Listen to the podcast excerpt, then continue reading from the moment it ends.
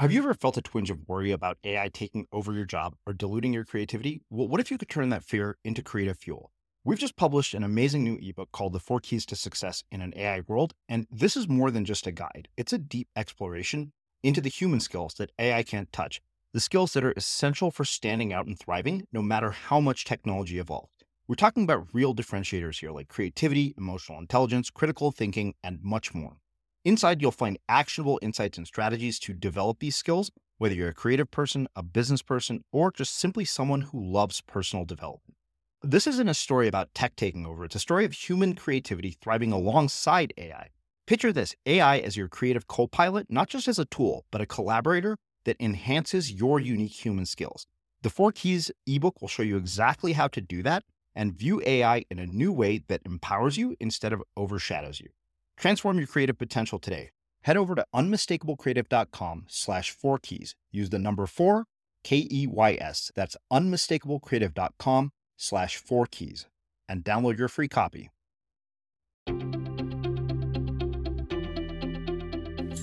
I'm Srini Rao, and this is the Unmistakable Creative Podcast, where you get a window into the stories and insights of the most innovative and creative minds who've started movements, built thriving businesses, written best selling books, and created insanely interesting art. For more, check out our 500 episode archive at unmistakablecreative.com.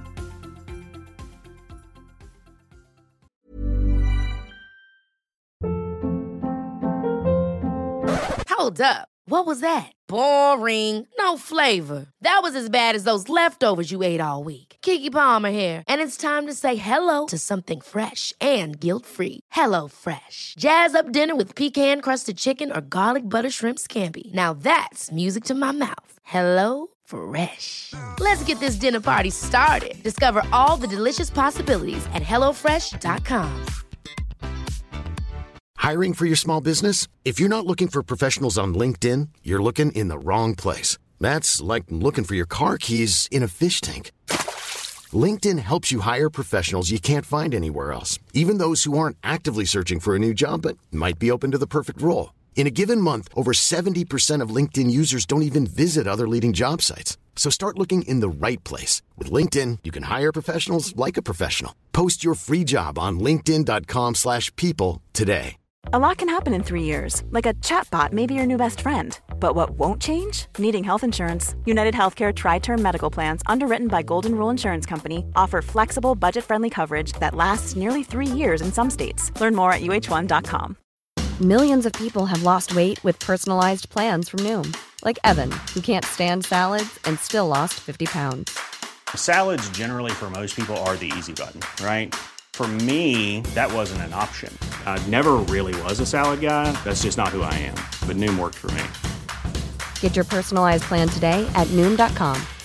Real Noom user compensated to provide their story.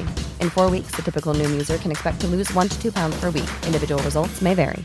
Hey, it's Ryan Reynolds, and I'm here with Keith, co star of my upcoming film, If, only in theaters, May 17th. Do you want to tell people the big news? All right, I'll do it. Sign up now and you'll get unlimited for $15 a month in six months of Paramount Plus Essential Plan on us. Mintmobile.com slash switch. Upfront payment of $45 equivalent to $15 per month. Unlimited over 40 gigabytes per month. Face lower speeds. Videos at 480p. Active Mint customers by 531.24 get six months of Paramount Plus Essential Plan. Auto renews after six months. Offer ends May 31st, 2024. Separate Paramount Plus registration required. Terms and conditions apply if rated PG. As creators, we're always on the move. Whether it's a live podcast event, a pop up shop, or a workshop, we're constantly interacting with community, and that's where Tap to Pay on iPhone and Stripe comes in. Imagine this you're at a live event, a listener loves your merch, or a participant wants to sign up for your course on the spot. With Tap to Pay on iPhone and Stripe, you can accept their payments right there and then, right from your iPhone, so there's no extra hardware or no delays.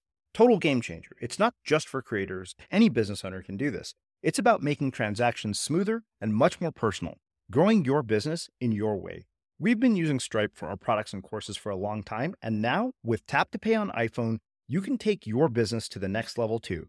So visit stripe.com slash tap iPhone to learn more. Remember, folks, with Tap to Pay on iPhone and Stripe, your business is always at your fingertips. Kevin, welcome to the Unmistakable Creative. Thanks so much for taking the time to join us. Thank you.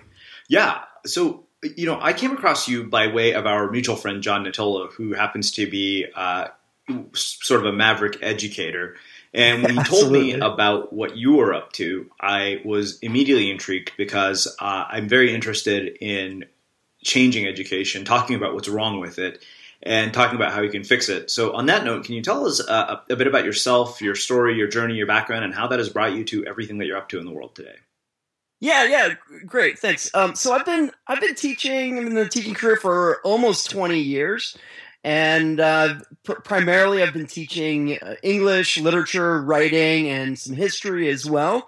So mostly in the humanities, and uh, up about, about five years ago, I, I, really started getting into. Well, I've always been interested in technology, but about five years ago, I, I started really get, getting serious about the role technology is playing in education, and really transforming my classroom and, and working really hard to to try to keep my classroom up to up to the pace of change that uh, technology has made in the rest of the world. And I think that's kind of what you know brought us together. I've really worked to become a, a, leader in in moving education forward and uh, meeting the demands of what well we're now really deep into the 21st century. Um, and, uh, and and so you know part of part of what I what's what's driving a lot of this is my research in uh, in technology and particularly in, in some of the things that Google is doing and applying some of the insights that, that Google has learned through uh, running their business and, and creating innovators in, within their culture and trying to apply some of those insights into the classroom. Mm-hmm. And uh, you know, one one of the things that that happened was I got the opportunity to spend a a couple days on a Google campus in London because I had, to, been I applied for this this program called the Google Teacher Academy, and uh, really got to experience what that culture was all about and uh, trying to so so I walked away from that really thinking, all right, these guys have learning figured out because really that's what a Google campus is. It's it's its own educational institution. Everyone on Google, they're they're they're these lifelong learners, right? Um, but they're also incredibly innovative and creative, and that's really what I wanted to add to to my classroom, and really, really, I believe that we need we need to add into education in general. So I while I was there, um, I was also reading this book called Drive by Daniel Pink. Um, Daniel Pink I, is, is, the author of another book called A Whole New Mind and uh, To Sell Is Human. Really, really interesting stuff. He's an amazing author. And one of the things he writes about is is these companies like 3M and Google who offer their employees a certain amount of time and all of the, the company's resources to pursue these projects that are independent and not necessarily endorsed by management. And when I I would already heard about this. In Google, they're called twenty percent projects or twenty percent time, and I'd heard about those for a while, and I thought that that that, that was you know another perk similar to getting your dry cleaning done and having massages on campus but the more research that I did, I, I, realized that that they offered their employees this kind of autonomy, not not as a perk, but as a part of their business plan. Um, and and so what what they found through their research and through their experience is that they by by offering their employees autonomous projects that they can get more innovation out of these people, more creativity. They can solve really difficult problems when they have a culture that embraces autonomy. And so the, the more I learned about that, I thought, well, all right, if this works for businesses, why don't we try it in the classroom? And so four years ago, I came into my classroom of 10th grade students and I said, all right, kids, we're going to do this thing called 20, percent projects we eventually call it call it 20 time. And I told my students that you're going to take on a project that you come up with on your own that has a, a real purpose and a real audience. And I'm going to give you 20% of your time in my class and the entire year to pursue this project. And I was so excited about this. I thought my, my students would just like jump up and down that they would have this, this kind of opportunity to work on something that they were personally interested in. And the truth was, uh, most of my students weren't too into this idea. uh, by the by the time students become 10th graders they or, or come into the high school um, there's this expectation of what a classroom should be and what what the role of a teacher is in a classroom and and that traditional role is hey you tell us what to do. We'll do it. We'll get the grade and we'll get out of here. Um, where, whereas there was there was 10% of my students who who when presented this idea just just ran with it. They knew exactly what they wanted to do and just went, got to work and and produce these amazing things. And those were my montessori kids. Hmm. so they they'd grown up with with this notion but it was more of a challenge to get these these other kids to take on some some independent project and and stay motivated on it. So it's been a it's been a four year challenge of, of designing this project um, and and getting these students to realize that there's great value in becoming in, in inventing solutions to problems out there these real world solutions um, getting it more of an entrepreneurial spirit in a classroom you know the in a classroom that's traditionally set up much more like uh, not not an incubator for entrepreneurs but um, an assembly line factory built out of the industrial revolution Wow. Okay. So a ton of different things here that I want to dig into. Uh, you, like you said, you've heard the show, so the I, I want to actually talk about the journey before all of this. Sure. And talk about sort of the formative experiences of, of growing up and you know your own schooling that have led you down this path and led you into the world of education. Yeah. Yeah. Well, here, here's my story of my schooling. I hated it. I I just I hated school. I was one of those kids who was staring at that slow moving second hand, waiting for three o'clock to roll around because I had to get out of there. Um, I, I, and I had the opportunity. I actually went to some pretty good schools in my childhood. It wasn't that I, you know, went to these terrible schools, but it just, it just, it wasn't for me. I couldn't wait to get get out of those schools. Um, and uh, you know, really, what the, the the kind of things that I got excited about well was was the the moment my parents brought home this amazing machine called an Apple IIe, and uh, it, was it. I, I, t- I got I got to take a computer class and I, I learned how to program in BASIC, and with with this machine, I could create endless things. You know, I, I, I stayed up until very, very late in the early in the morning designing these computer games. And this was the first time in my life I felt like I was absolutely in the zone of, of some intellectual pursuit. And uh, it was kind of the first moment that I felt like uh, I had academic ability that that otherwise definitely wasn't recognized in my classroom.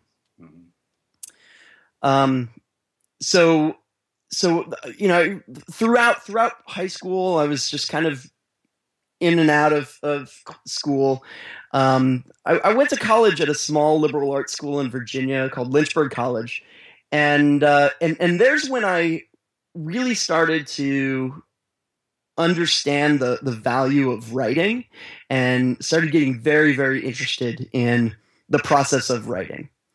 Um, and so I so I studied English and really really got into in, into that field, and that's when I uh, started teaching writing in English as well.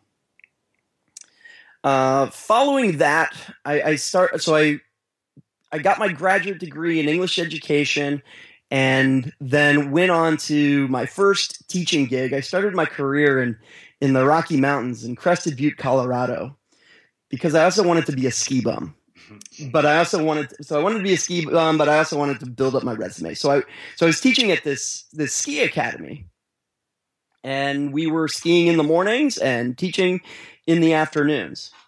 And then the dot com boom came around, and I was living in Colorado, but my friend in the Bay Area said, "You've got to get out here. The world is changing." And I got offered a job to be a an editor for a, an online auction, uh, online auction company for their website. And so I saw this kind of fast moving train. I decided to get on board. So I moved out to, to San Francisco and really got a sense of um, Silicon Valley and all the changes that were going on in, in that world. Um, the the dot com bubble bursted, and I uh, felt compelled to get get back into teaching, and so so then I did, and and that brought me eventually to Monterey, where I'm teaching right now at this just amazing school, uh, York School in Monterey. And uh, the great thing about this school is that when is that they really teach or they treat their their teachers like the professionals they are. And when they see something, when when these teachers here see something that they can do that really could help their students, um, the administration not only gets out of the way but supports it. And uh, and so that's that's what really made this this project that I took on possible and uh, and it's it's really the the kind of work that my students uh, have done through this this 20 time project has, has been really extraordinary. Um, it not only in, in teaching them the entrepreneurial skills that I think that they need to become really valuable members of society, but but also that they're out there serving their community, and and sometimes that's through cons- community service. So we have. Uh, students who are supporting the libraries by putting on these large events. Um, other students are, are going to uh, nursing homes and training uh, senior citizens how to use Facebook. So you take this typically isolated population and through uh, some careful design of curriculum and, and, workshops, these these students go to these nursing homes and, and show uh, senior citizens how they can reconnect with their families. Um, some some amazing projects. So some of them are, look very much like like these really compelling service projects, um, but other students uh, want to take on businesses and, and, start a business, and and I fully support that because uh, I, I, first of all I just believe in capitalism, but also the fact that I know that if you start a business and you don't end up serving your audience, you're out of business pretty quickly. And they, they learn that really quickly that that all all uh, service and business is about service and giving back to to their community. So, a lot of different questions about this. Um, mm-hmm. You know, one of the things that's really interesting to me is that you hated school and somehow you ended up in education. Right. That's a, a, pretty drastic shift in identity and, and, a way of seeing things. And I guess what I am interested in is how we start to make those kinds of shifts in our own lives. Uh, and I mean that that's you know one, from one end of the spectrum to the other, and I'm just really interested in how something like that happens. Right, right. Well, I I never when I when I was in school, hating school, I, it never occurred to me that I would, uh, you know, try to solve that problem by becoming a teacher. But as I got through graduate school, I saw that that this position was going to be a possibility. That you know my skill as my my my growing skill as a writer um, could could be could make could, could could become a career if I became a teacher.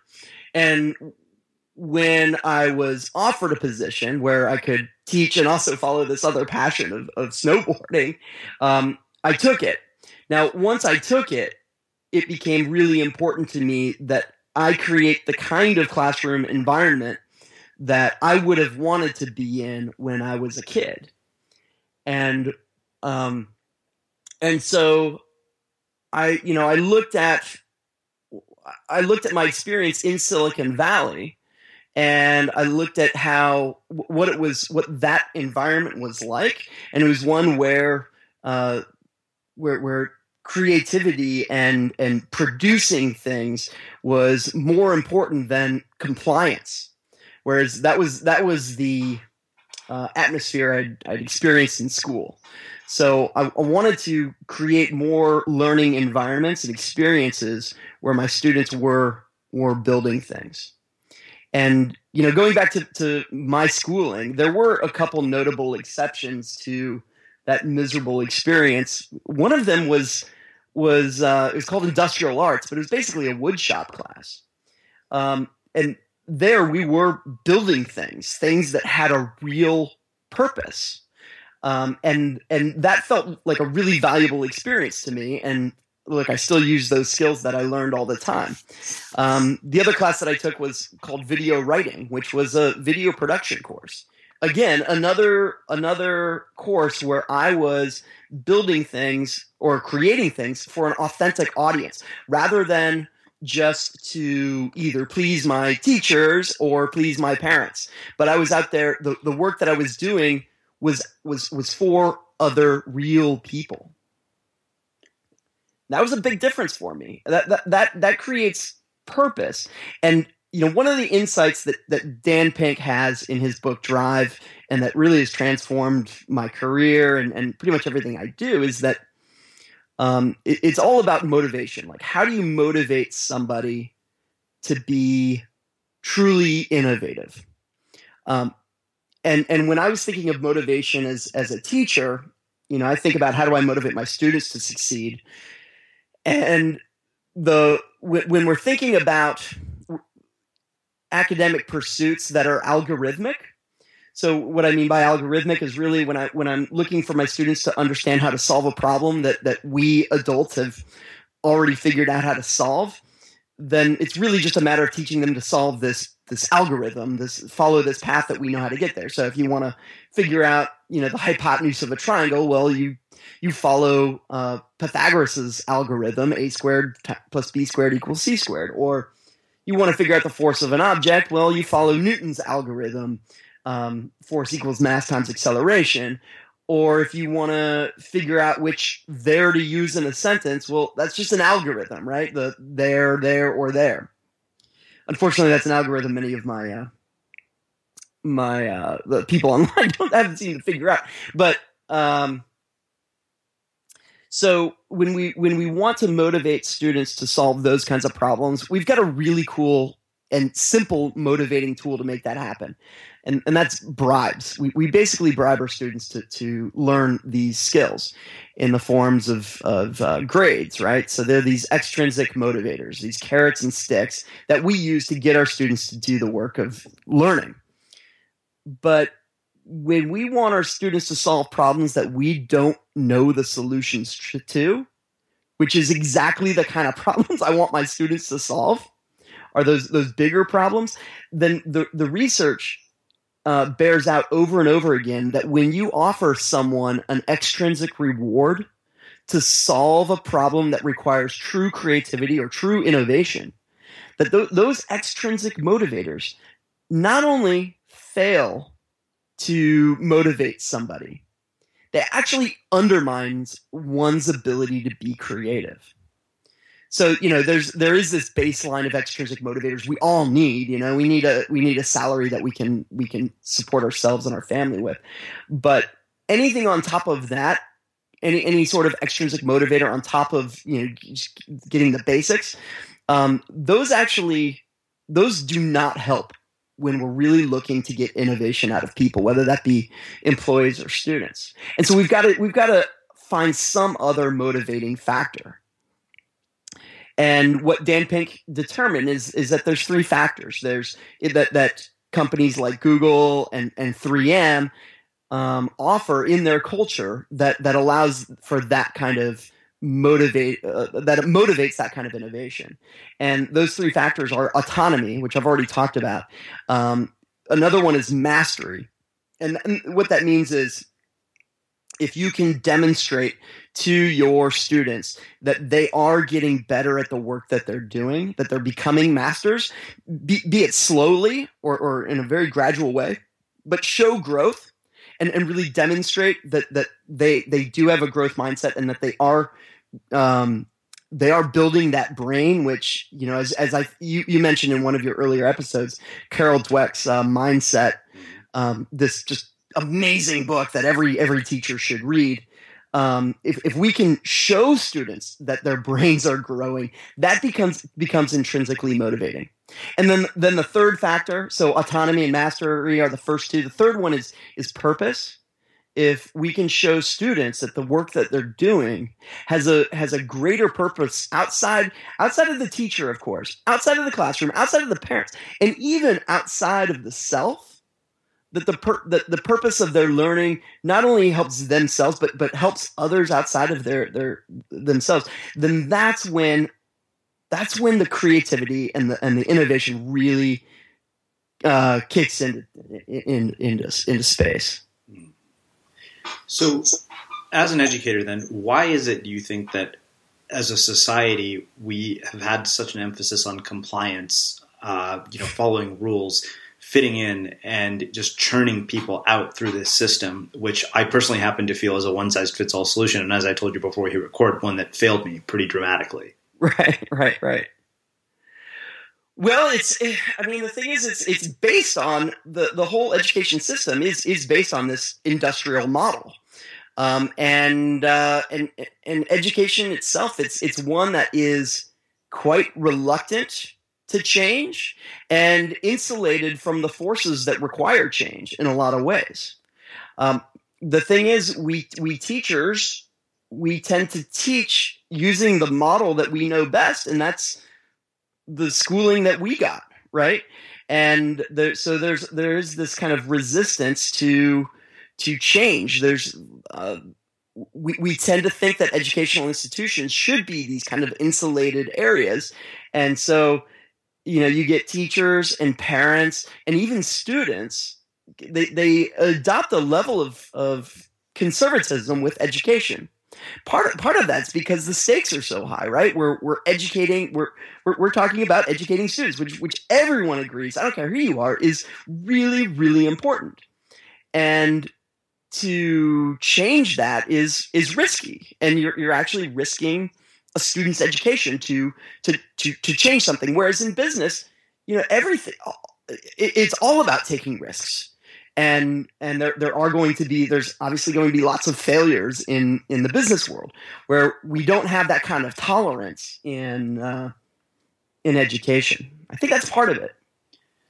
Okay, so how do you overcome the reluctance, the resistance, and you know develop this tolerance for these things because I mean, I happen to think that if I had had a, a, higher capacity for these things, I would have learned a lot of valuable lessons much earlier on in life. Uh, you, if you had a higher capacity for, for what thing? Uh, you know, tolerating failure, tolerating risk, all right. of these things that you know you've basically said there's a lot of resistance and reluctance to embrace within the education right. system. Right, right. Well, you know the, the whole notion of of uh, the importance of failure has, has almost become cliche right? Because i mean because in the business world everybody gets it that you you need to take risks and you need to be okay with failure. You know is the, the, the very best story is steve jobs getting fired from his own company and uh, you know which which may be one of the, the greatest the greatest failures of all time which created the greatest company right uh, that, and, and that, that that failure is the cause of that. But that message has not uh, has, has not gotten through to education, and and that's because we because in, in school there's there's so much emphasis placed on these this testing environment, and that's how we evaluate our students through tests. And if they fail a test, that is undoubtedly a bad thing, right? Because that score follows them forever. And and so we do train our students to really uh, to to fear failure, which causes them to be more conservative in their ideas and really uh, it, it, it lends itself to a culture of all right, well, here's here's the rules. I need to figure out what my teacher wants so that this teacher will give me a good grade so that I, you know, can can go to Berkeley. Mm-hmm. Millions of people have lost weight with personalized plans from Noom, like Evan, who can't stand salads and still lost 50 pounds. Salads generally for most people are the easy button, right? For me, that wasn't an option. I never really was a salad guy. That's just not who I am. But Noom worked for me. Get your personalized plan today at noom.com. Real noom user compensated to provide their story. In four weeks, the typical noom user can expect to lose one to two pounds per week. Individual results may vary. Planning for your next trip? Elevate your travel style with Quince. Quince has all the jet setting essentials you'll want for your next getaway, like European linen premium luggage options, buttery soft Italian leather bags, and so much more. And is all priced at 50 to 80% less than similar brands. Plus, Quince only works with factories that use safe and ethical manufacturing practices. Pack your bags with high-quality essentials you'll be wearing for vacations to come with Quince. Go to quince.com/pack for free shipping and 365-day returns. One size fits all seems like a good idea for clothes until you try them on. Same goes for healthcare. That's why United Healthcare offers flexible, budget-friendly coverage for medical, vision, dental, and more. Learn more at uh1.com. Ever catch yourself eating the same flavorless dinner three days in a row? Dreaming of something better? Well, HelloFresh is your guilt-free dream come true, baby. It's me, Keke Palmer. Let's wake up those taste buds with hot, juicy pecan-crusted chicken or garlic butter shrimp scampi. Mm. Hello Fresh. Stop dreaming of all the delicious possibilities and dig in at HelloFresh.com. Let's get this dinner party started. Wow. Nice. Yeah. What you're hearing are the sounds of people everywhere putting on Bombas socks, underwear, and t-shirts made from absurdly soft materials that feel like plush clouds. Yeah, that plush. And the best part? For every item you purchase, Bombas donates another to someone facing homelessness. Bombas. Big comfort for everyone. Go to bombas.com slash ACAST and use code ACAST for 20% off your first purchase. That's bombas.com slash ACAST. Code ACAST. As creators, we're always on the move. Whether it's a live podcast event, a pop up shop, or a workshop, we're constantly interacting with community, and that's where Tap to Pay on iPhone and Stripe comes in. Imagine this you're at a live event, a listener loves your merch, or a participant wants to sign up for your course on the spot. With Tap to Pay on iPhone and Stripe, you can accept their payments right there and then, right from your iPhone, so there's no extra hardware or no delays. Total game changer. It's not just for creators, any business owner can do this. It's about making transactions smoother and much more personal, growing your business in your way. We've been using Stripe for our products and courses for a long time, and now with Tap to Pay on iPhone, you can take your business to the next level too. So visit stripe.com slash tap iPhone to learn more. Remember, folks, with Tap to Pay on iPhone and Stripe, your business is always at your fingertips. So, Um, yeah, go ahead. why do you think it is that certain students manage to overcome the limitations of that system despite what their external circumstances, grades, whatever it might be, indicate, and others don't? Uh, because they don't give a shit. I don't know. um, at, at some point, they don't. They don't care. I mean, if you look at a lot of the most innovative people out there, they they weren't they weren't all like great students. You know, there's this kind of the notion of the the B minus C plus CEO, right? They're they're they're ones who have resisted the notion that I have to comply and follow the rules of this teacher. You know, this this thing doesn't make sense to me. I'm going to go about it a different way, and I don't care. You know, so I, I think it's it's kind of the rebels out there. You had to be a kind of a, a, a rebel to to uh, to start something like a like a business like Apple, right? Let me ask you this, and, and then we'll shift gears a little bit. Uh, you know, one of the things that's interesting to me is is looking at molding moments or sort of latent talents, and I'm interested in hearing from your perspective as a teacher if you've been able to recognize and see those moments when a student hits flow and there's potential for something greater inside of them.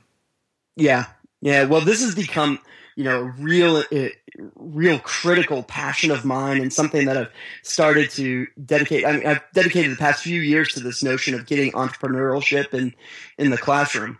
And one of the things that I notice is that this this project that where I allowed my students to, to take on something that you know didn't necessarily even meet my curricular goals, but I hope they did in some way. Um, but when when some of my students get curious about computer programming in particular, um, I I have realized that it's really important to get out of their way and let them run with it. Here, here's the thing: the, the our, world has has this huge demand for computer programmers, and you know that demand is is really the limiting factor in in the the growth of of the great things that's, that's happening out of Silicon Valley. The one breaking point is that they, there's just aren't enough computer programmers out there, and what what is really sad to me is that there are so many potential uh, engineering geniuses out there that the only reason that they don't fulfill that potential is that they have no exposure to programming. And and uh, particularly with with girls and minorities they, they're the ones who have the least exposure to it but the most to gain from those kinds of opportunities that are available to them. And so you know i have seen by just by the virtue of offering them the the time and the resources to pursue some project that that doesn't necessarily fit within the the normal curriculum of of a, of a school particularly computer programming which i can't believe is not a requirement that is that that that is at the same level of chemistry and Shakespeare. I just I, I, I don't believe it. I can't believe it. It's as important as important as chemistry and Shakespeare are. Computer programming is more important. I think. I know that's uh, that's blasphemy, but especially coming from an English teacher. It, it, absolutely, and and I think Shakespeare's really freaking important.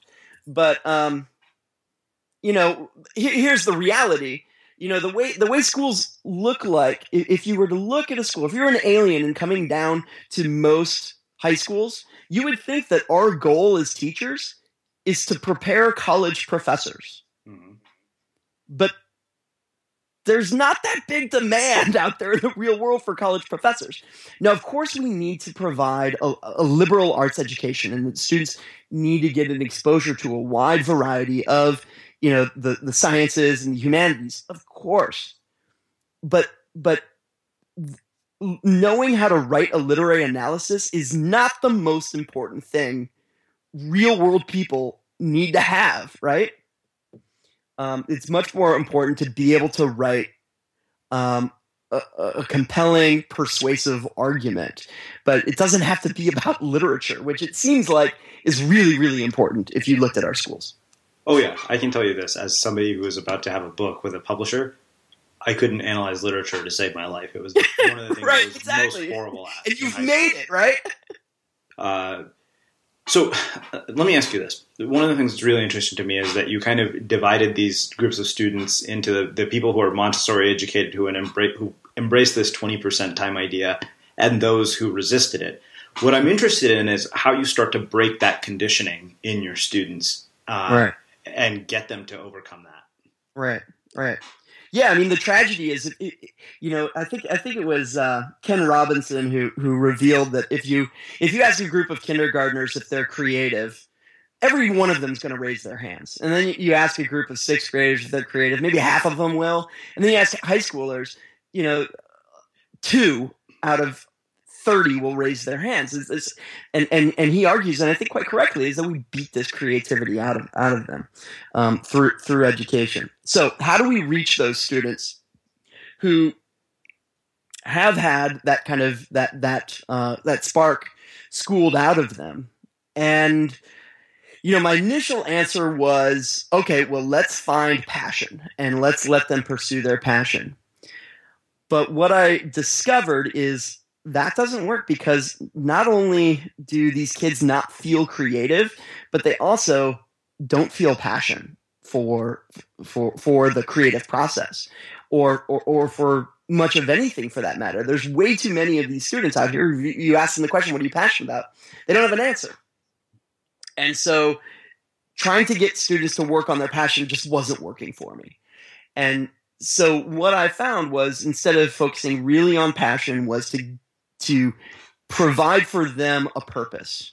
So I, I had them go out and and really observe the world around them through a new lens, really asking them to seek out problems or opportunities that they saw where they could impact the lives of uh, you know affect the, lives of, of others out there and uh, even so so sometimes that worked sometimes that didn't work and they would find some opportunity to create a project that would help help these other people but sometimes that, that just that didn't appear so for for example you know I, I went to this one student i asked i asked her what uh, when was the last time she felt like she did anything where she really did help somebody? And, and that's when she talked about the time when she taught her grandmother Facebook and she really changed the life, life of this woman. And that's when we uh, said, all right, well, let's scale that experience and and go out go out into uh, into local nursing homes and let's teach them Facebook. Let's get them connected with with their families and loved ones. And as soon as these students who worked in that project, who were not excited at all about the 20% project, but as soon as they saw the the effect that they were having, the real world effect that they were having on a real audience, suddenly they became passionate about uh, about what they were doing and they started to understand and they started to get see themselves more as creative beings and so you know one of the requirements that i have I, it, it is it is an open-ended where they can choose whatever project that they want. But i have these benchmarks that i want them to meet and uh, in order to keep them accountable and moving forward. And the, the biggest benchmark is the one at the end of the year. I ask them to present to the community their work in, in the form of a ted style conference. And you know th- these students who who worked on this project who were very excited about it they were also really uh, unhappy with my requirement to, to require public speaking.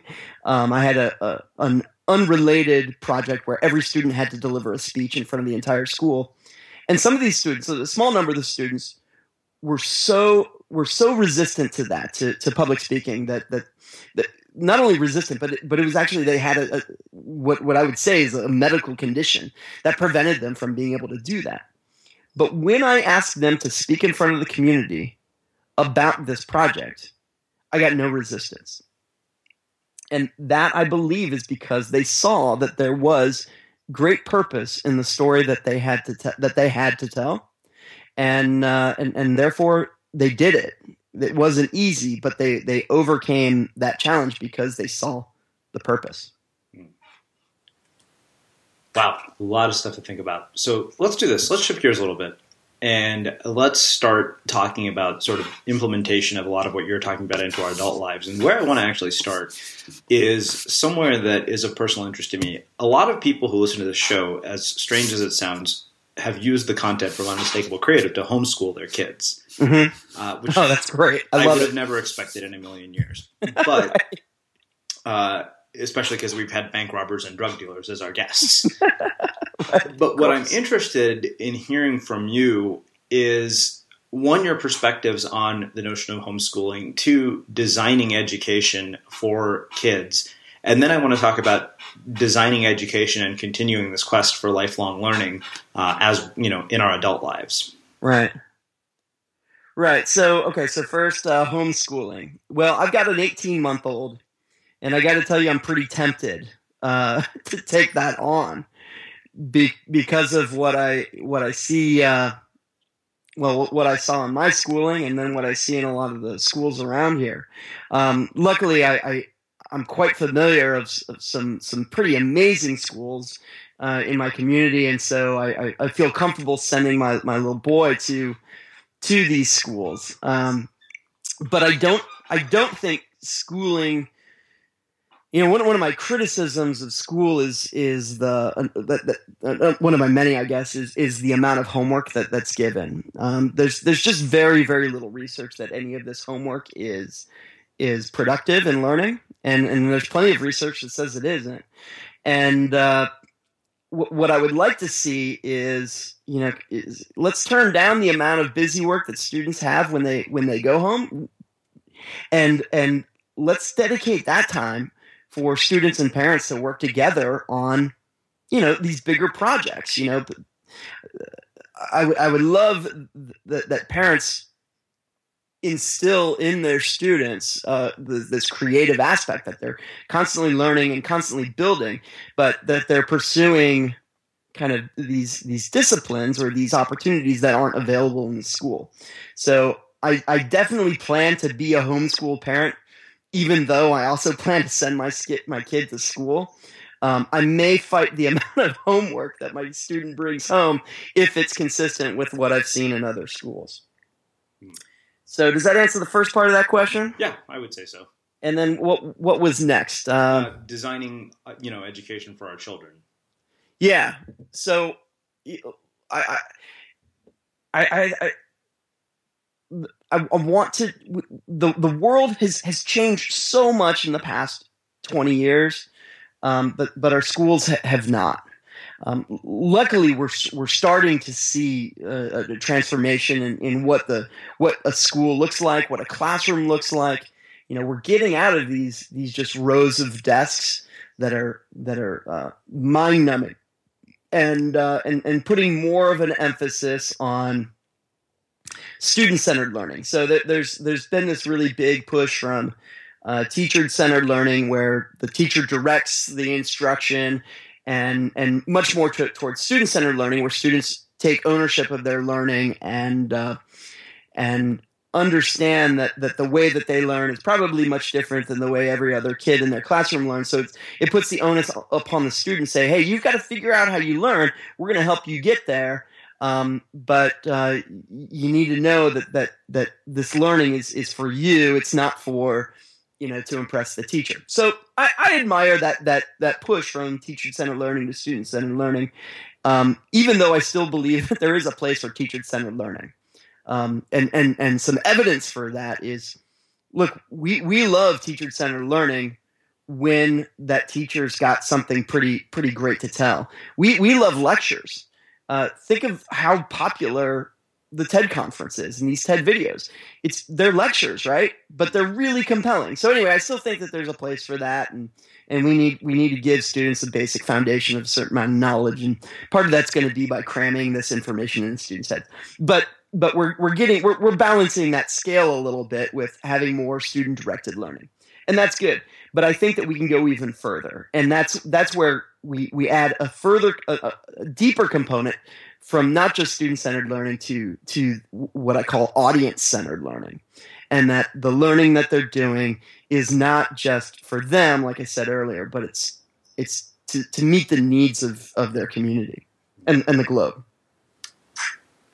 Okay, so the last part of this question uh, was around sort of continuing this lifelong quest of learning as adults and implementing a lot of the things that you have talked about into our own lives as adults. Yeah. You know, for people listening, getting that spark back. You know, working on whatever our twenty percent time project would be. Uh, I'm really interested in kind of hearing how you would go about implementing this in, in adult life. Yeah, well, I think every adult should have a 20 time project, right? Uh, most of us have, have day jobs where we, we are um, serving the demands of a manager or a CEO, and, and that's fine. I mean, we got, got to pay the bills. But I hope everybody has some idea or some project that they're working on in the garage, right? And uh, and, and taking some risks and maybe at, at, some point pulling the trigger on that. But I, I know that that my whole career has been full of these 20 time projects that uh, you know I've been I've been trying to publish books for my entire adult life and I've got a stack of rejection letters. So my uh my 20 my you know personal innovation project or my entrepreneurial project has been to try to break into the publishing world. And uh and I've finally done it with with this by um I finally uh, I launched a Kickstarter campaign uh, to write a book about 20 time and it was it was successful and and uh, and, and it's published and, and it's out there and it's called the 20 time project. But and, and before that it was a, a website that was designed to to to help teachers and students get through the those common writing errors that we see so often. And and so that's been a, a website. It's Grammarme, G-R-M-R dot M-E is a, is a site that's out there that um, that tries to teach grammar in, in a new and, and innovative way. So, you know, I hope that all people should always have that one thing that they're working on, again, working on in the garage and, you know, take the risk and, and, and try to make it happen. So, so let me ask you this. You, you mentioned the Facebook example. I'm really interested in some more specifics about one, how these 20 time projects have, you know, changed the lives of the other educators that you work with, the students that you work with, uh, and the communities that you've been a part of? Like, what kinds of things have shown up that you never had could have planned or prepared for? Yeah, good. Um, well, let's. I'll talk about one student, and, and, these are some of the challenges. One of my students who, uh, has has gone public in, in the in her anxiety. She she suffers anxiety in, in, when she's in front of other people. But one haven that she has found that helps her anxiety and help her cope with with the world is YouTube.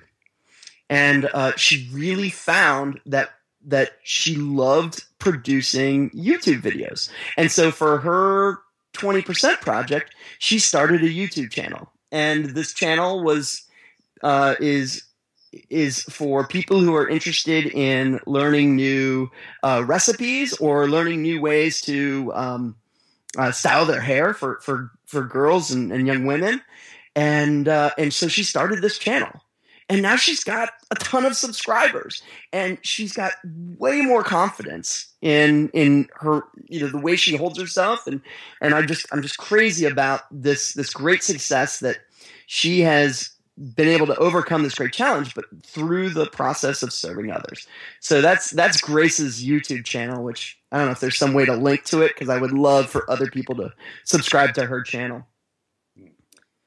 Um, let's see. So so some of the the other projects. Um, an, another group uh, started a an Instagram page uh, called Cook That, and it was a, a series of of recipes uh, to uh, so what they would do is use Instagram as their platform for uh, for delivering their recipes. And now that they're now and they've got quite quite a big following, and, and now they're talking with um, they're in, in talk with uh, a uh, Courtney Allison, who's a, a publisher of a, the book called Soup Club, and now they're they're working together and and looking to expand this this notion of of getting people to cook more often um, and and uh, and share their food with others. Pretty pretty cool cool movement.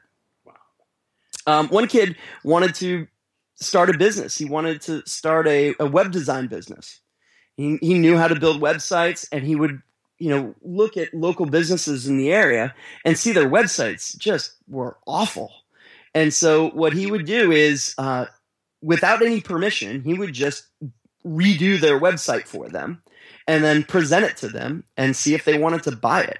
And so this this kid was was uh, he's you know a capitalist. He really wanted to to make a business that that had uh, a lot of growth to it. And within I don't know a couple months of me telling him that he could do whatever he wanted once a week in my class, his business became profitable. Wow. Yeah, pretty pretty cool stuff. So one sort of final question about this uh, whole idea of education. What do you think are the implications of everything that you're talking about for college and university? Mm. Well, I, I, th- I think we can see see the same thing happening at the university level. Um, getting getting students uh, at the at the university level, building things, creating things. And, and and luckily there are lots of programs at the university level. there's a little more of that kind of flexibility and and uh, tolerance for those kinds of real world app, uh, applied projects.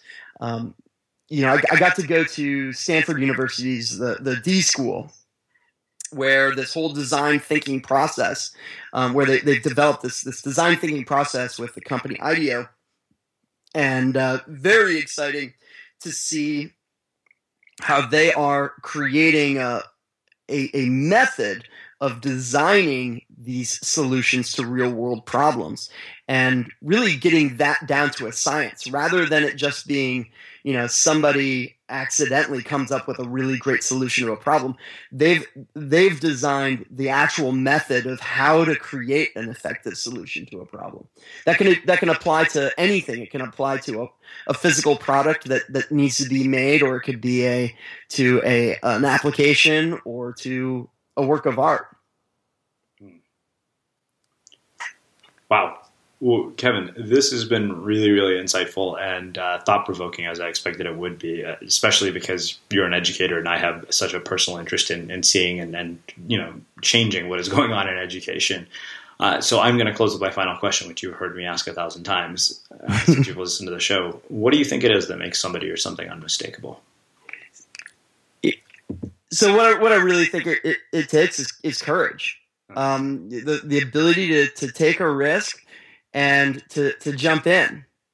Uh, it, sometimes that takes the courage to break a mold, to uh, do something that other people are going to think is crazy, uh, but to, to do it anyway. And uh, in, in, education, in particular, you know, it's it's really it, takes a lot of courage to to do something different.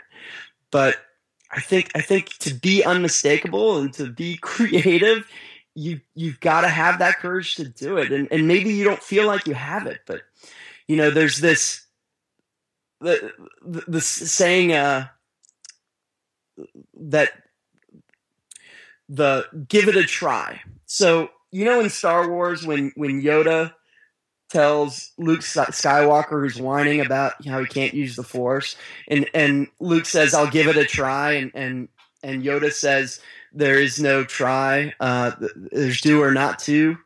Um, there is no try." I I think Yoda's wrong when we're talking within the context of entrepreneurialism and innovation. I think give it a try or try is the perfect world word because it implies the possibility of failure. And you've got to admit to yourself that there is a possibility of failure and that's okay.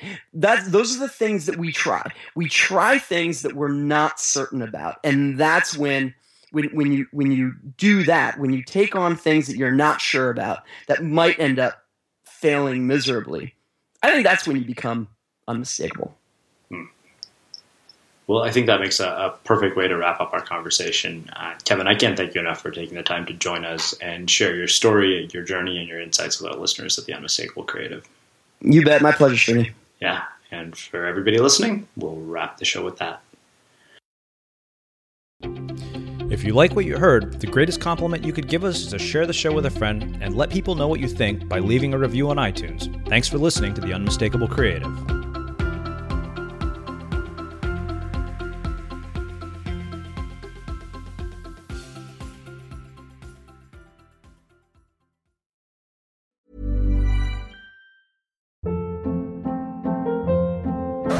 Hold up. What was that? Boring. No flavor. That was as bad as those leftovers you ate all week. Keke Palmer here, and it's time to say hello to something fresh and guilt-free. Hello Fresh. Jazz up dinner with pecan-crusted chicken or garlic butter shrimp scampi. Now that's music to my mouth. Hello Fresh. Let's get this dinner party started. Discover all the delicious possibilities at hellofresh.com. Mom deserves the best, and there's no better place to shop for Mother's Day than Whole Foods Market. They're your destination for unbeatable savings, from premium gifts to show-stopping flowers and irresistible desserts. Start by saving 33% with Prime on all body care and candles. Then get a 15-stem bunch of tulips for just $9.99 each with Prime. Round out Mom's menu with festive rosé, irresistible berry chantilly cake, and more special treats. Come celebrate Mother's Day at Whole Foods Market. Planning for your next trip? Elevate your travel style with Quince. Quince has all the jet setting essentials you'll want for your next getaway, like European linen, premium luggage options, buttery soft Italian leather bags, and so much more. And is all priced at 50 to 80% less than similar brands. Plus, Quince only works with factories that use safe and ethical manufacturing practices. Pack your bags with high-quality essentials you'll be wearing for vacations to come with Quince. Go to quince.com slash pack for free shipping and 365-day returns. Imagine the softest sheets you've ever felt. Now imagine them getting even softer over time. That's what you'll feel with Bowl and Branch's organic cotton sheets. In a recent customer survey, 96% replied that Bowl and Branch sheets get softer with every wash. Start getting your best night's sleep in these sheets that get softer and softer for years to come. Try their sheets with a 30-night guarantee. Plus, get 15% off your first order at bowlandbranch.com. Code BUTTERY. Exclusions apply. See site for details. Have you ever felt a twinge of worry about AI taking over your job or diluting your creativity? Well, what if you could turn that fear into creative fuel? We've just published an amazing new ebook called The Four Keys to Success in an AI World. And this is more than just a guide, it's a deep exploration into the human skills that AI can't touch the skills that are essential for standing out and thriving, no matter how much technology evolved. We're talking about real differentiators here like creativity, emotional intelligence, critical thinking, and much more. Inside, you'll find actionable insights and strategies to develop these skills, whether you're a creative person, a business person, or just simply someone who loves personal development. This isn't a story about tech taking over, it's a story of human creativity thriving alongside AI. Picture this AI as your creative co pilot, not just as a tool, but a collaborator that enhances your unique human skills. The Four Keys ebook will show you exactly how to do that and view AI in a new way that empowers you instead of overshadows you. Transform your creative potential today. Head over to unmistakablecreative.com slash four keys. Use the number four, K E Y S. That's unmistakablecreative.com slash four keys and download your free copy.